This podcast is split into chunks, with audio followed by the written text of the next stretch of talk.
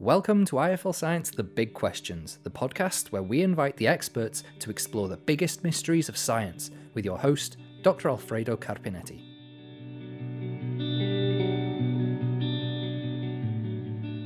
Every second of every day, whether we're actively aware of it or not, we're using our imagination. We're sat in thought or daydreaming, picturing other scenarios, other world, or even just imagining what might be for dinner. It's said our imagination has no bounds, that we can picture anything we put our minds to. But how do we do this? On today's episodes, we're joined by cognitive scientist Professor Tyler Marghetis, who is here to answer the big question how does imagination work?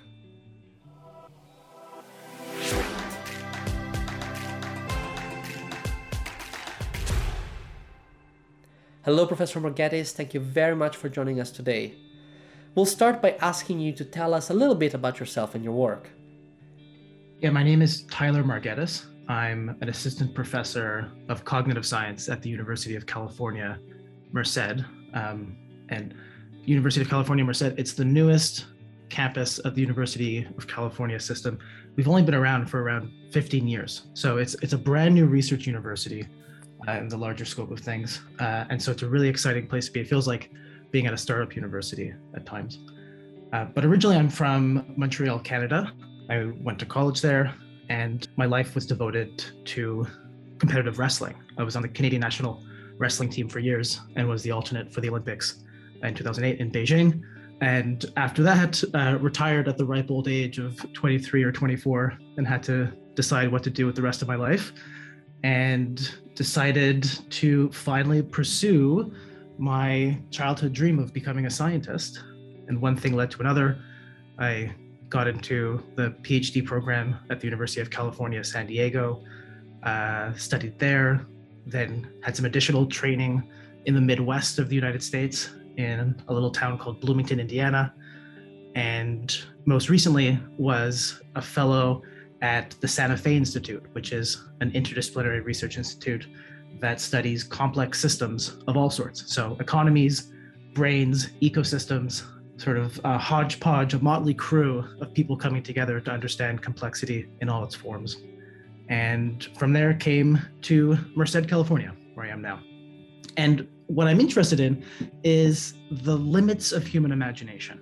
So, all the things that humans do that allow us to think fantastic thoughts, uh, maybe thoughts that have never been thought before, maybe thoughts that are only considered in some cultures and not others. And my particular focus within that is trying to understand how people get stuck in ruts, thinking the same thing over and over again, whether that's an individual person or an entire culture that considers the world in one particular way, and then how we transform, how we go from one perspective to another, how we have a rupture in our mind that leads us to consider a whole new conceptualization or picture of the world. That is absolutely fascinating. And you're the perfect person uh, to talk uh, about the big question that we have uh, in this episode imagination how does imagination work? How can our brain conjure stuff that we're not looking at?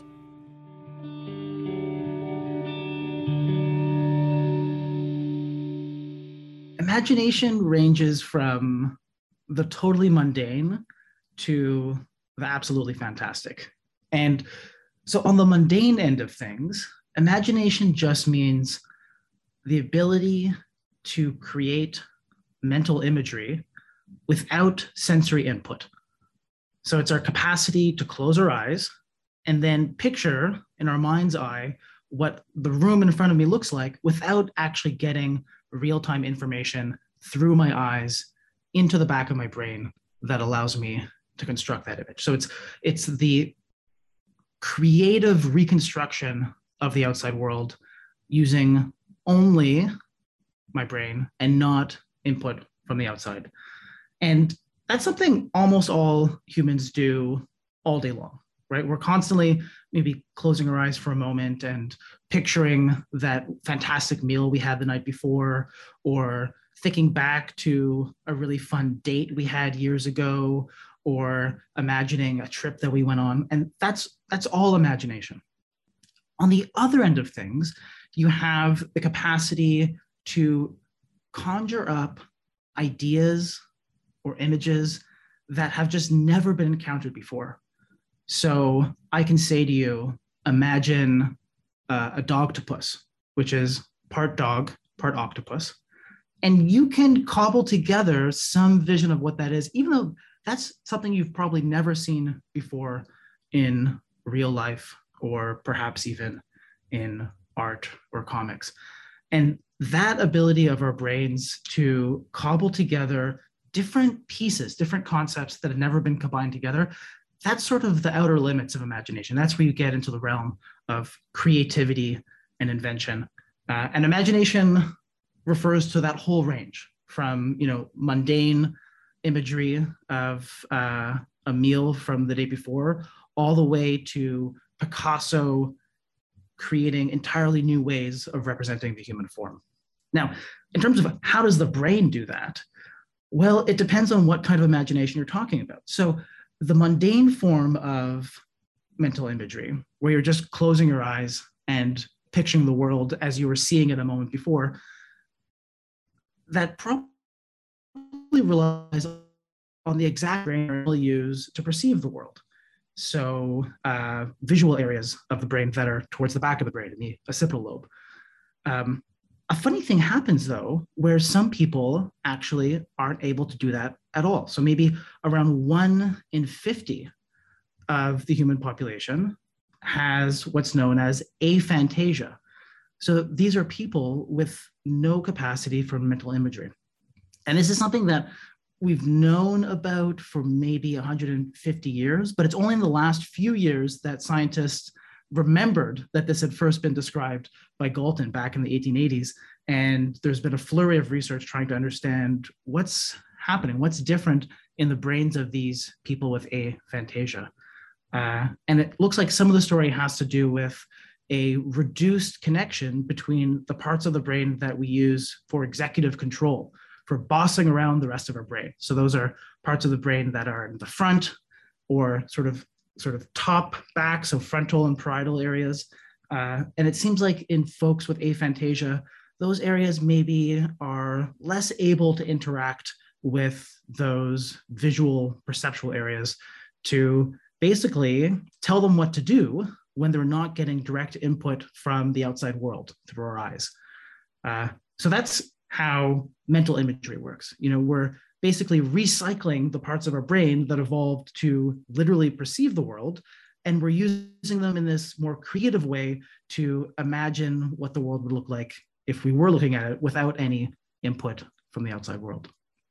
On the other end of things, though, if you're trying to understand how imagination works in the mind of a Picasso or a Richard Feynman, a great physicist, or um, you know, these folks who have transformed our understanding of the arts or the sciences or mathematics, there the story is going to be even more complicated.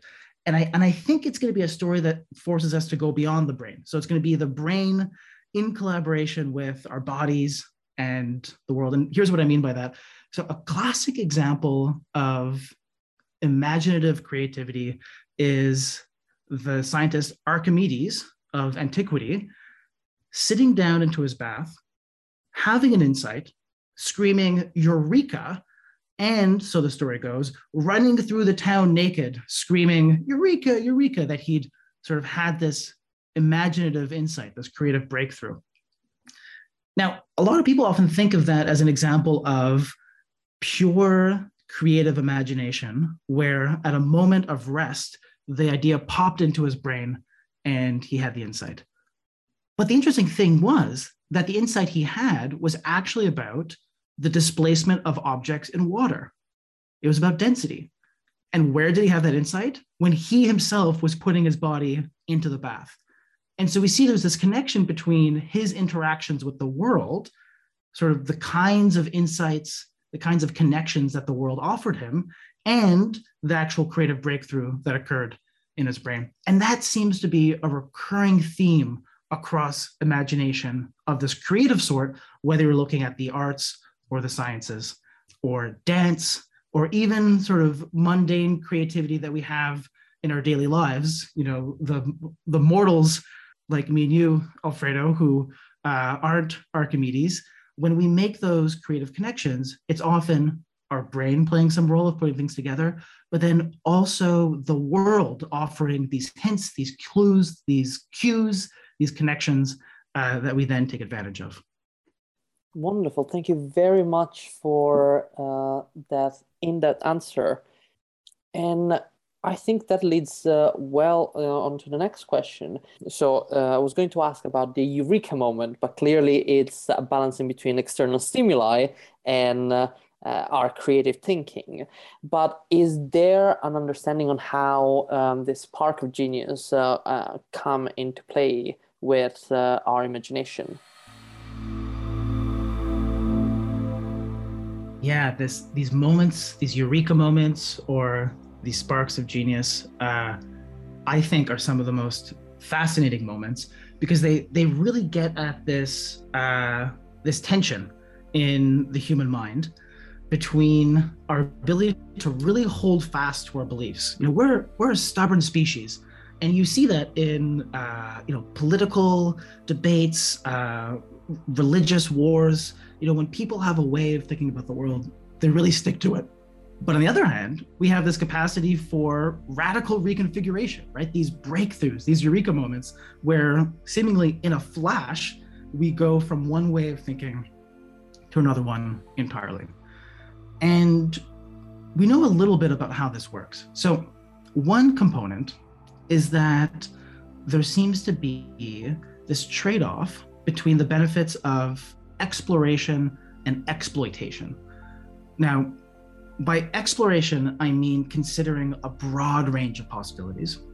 And exploitation, I mean really drilling down into one good idea that you've settled upon and discovered. And, you know, uh, scientists use these words to apply to how non-human animals forage for food in the world you know so uh, a squirrel could explore a wide range of areas or sort of really exploit one particular area where there's a lot of really fantastic nuts. And it seems like the human mind does something similar. So we're able to explore a wide range of connections and then also exploit one set of connections or one particular concept or one area of our space of ideas to try to get as much out of that area or idea as possible.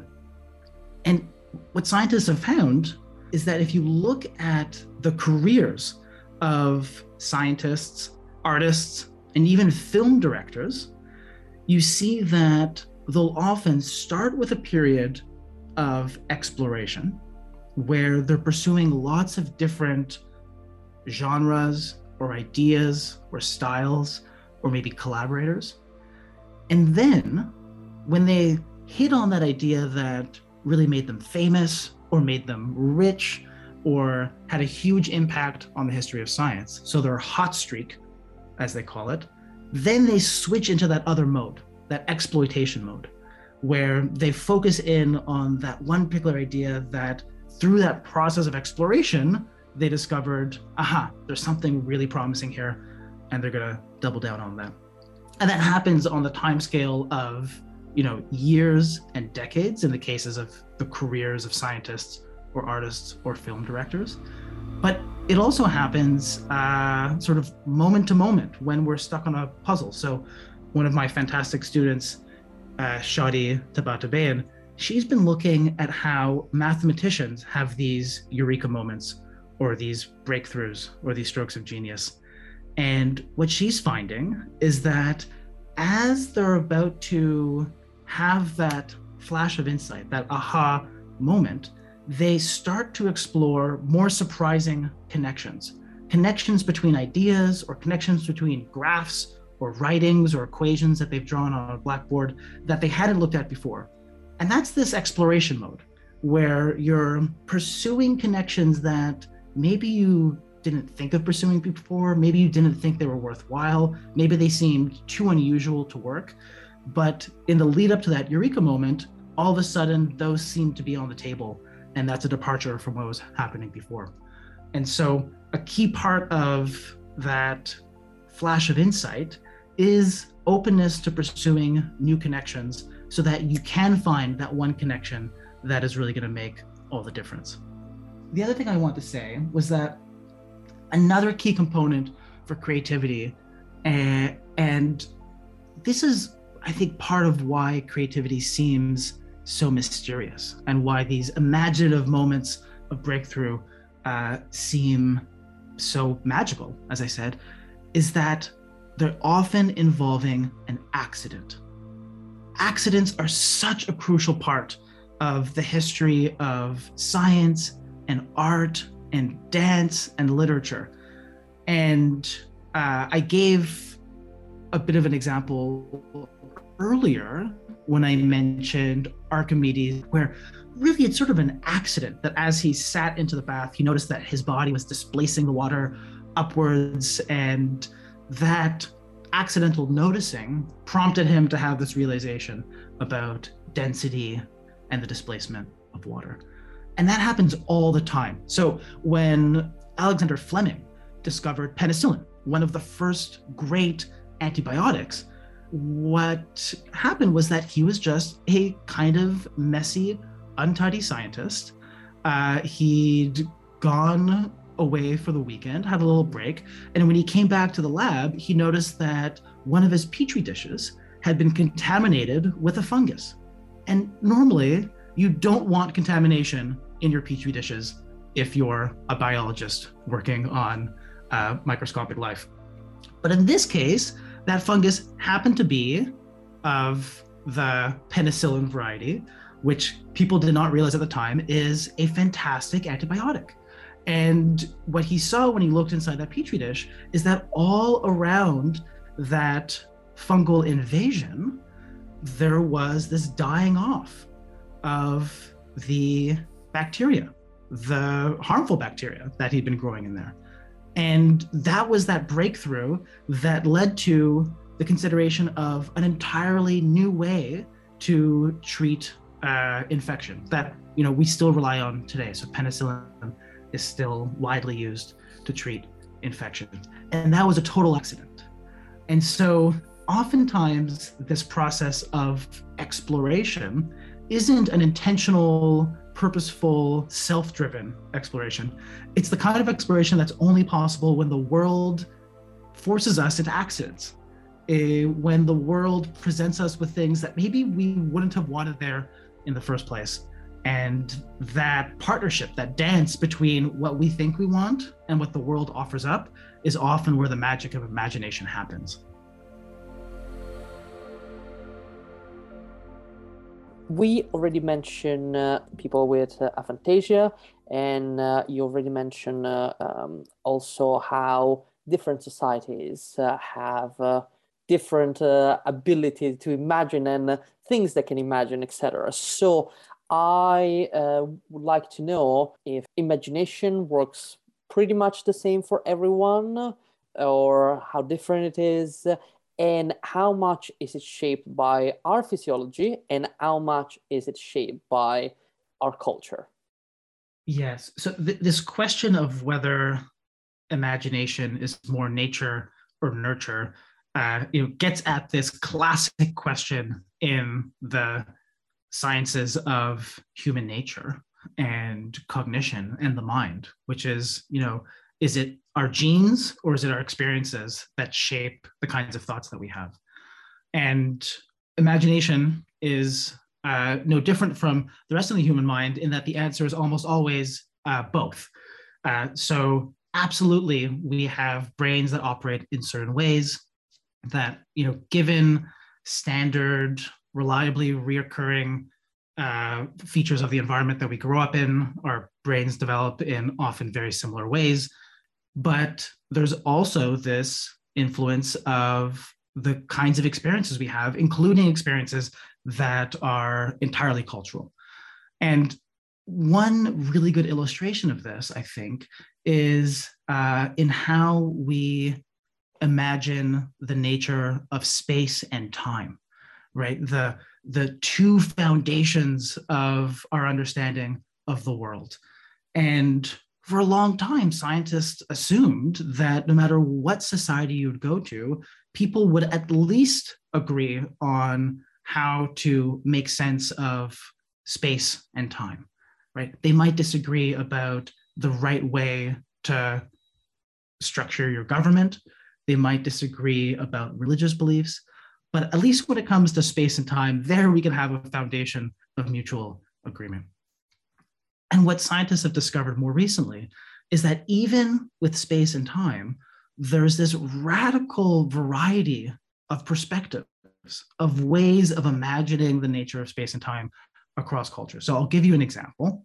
In the US and in the UK and in Canada, and just about anywhere where people speak English primarily, the standard way to think and talk about small scale space is in terms of ourselves. So we'll say, oh, something's to the left or something's to the right. It would be really unusual if I were at a dinner party and I said, uh, oh, could you pass me the fork that's to your north northeast? That would be kind of an unusual thing to say. Much more natural would be, oh, to your left. And for a long time, going back to philosophers like Immanuel Kant, the assumption was that that was the starting point for understanding of space. The way that people are going to imagine space is going to be relative to ourselves, to our bodies. And then more recently, people have discovered that that's not true. There are cultures that speak languages that don't even have words for left and right at all. So the Guugu Yimithirr, an indigenous group in Australia, an Australian Aboriginal group, they don't have words for left and right, and they'll primarily refer to the world in terms of north, east, south, west, towards the mountains, away from the mountains, these kinds of non egocentric ways of orienting themselves. I study a group down in Oaxaca, Mexico, uh, the Isthmus Zapotec speakers, and they're a part of the Zapotec indigenous family and uh, their language has words for left and right hand, but doesn't have words for left and right space. So they can use those words to refer to their hands, but not for spatial relations outside in the world. Uh, but they also speak Spanish, which, like English, uses left and right primarily to refer to the world. So here you have a group that has two different ways of imagining the nature of space baked in to their language. And an interesting research question is okay, well, what happens when people have these different fundamental ways of imagining the structure of space? And so, in some of our work that we've done down there, we've looked at whether people change the way they're imagining space when they switch from one language to another. Looks like the answer is no. It looks like there, what really matters is do you understand the meaning of the words left and right? You can master the entire language. You could be part of one culture or the other but the second you learn those words it seems to open up a new way of thinking about space where you begin to rely more and more on that egocentric body-based self-based way of understanding the nature of space. And so there's an example where this you know fundamental part of our imagination of the way that we structure our understanding of the world that is the way we think about space depends fundamentally on you know the kinds of bodies we have the kinds of brains that we have but also the kind of experiences and influences we get from our culture and from our language. And that's true for the way we think about space. That's true for the way we think about time. That's true for the way we think about number. All of these foundational building blocks for human imagination exhibit this kind of cross-cultural variety that reflects differences in experiences around the world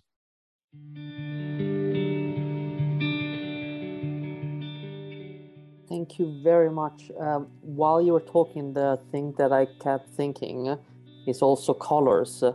My in my experience uh, is the fact that English language hasn't got uh, a specific color for sky. They say sky blue, but it's very vague.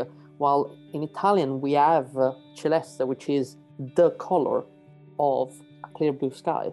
It's both cultural and inside us. We're very grateful for Tyler for taking the time to talk to us today. and for helping us better understand the depths of our own imagination and exploring the mysteries of our minds.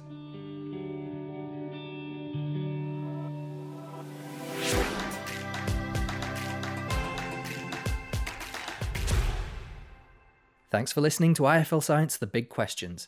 Head over to iflscience.com and don't forget to sign up to our newsletter so you don't miss out on the biggest stories each week. Until next time.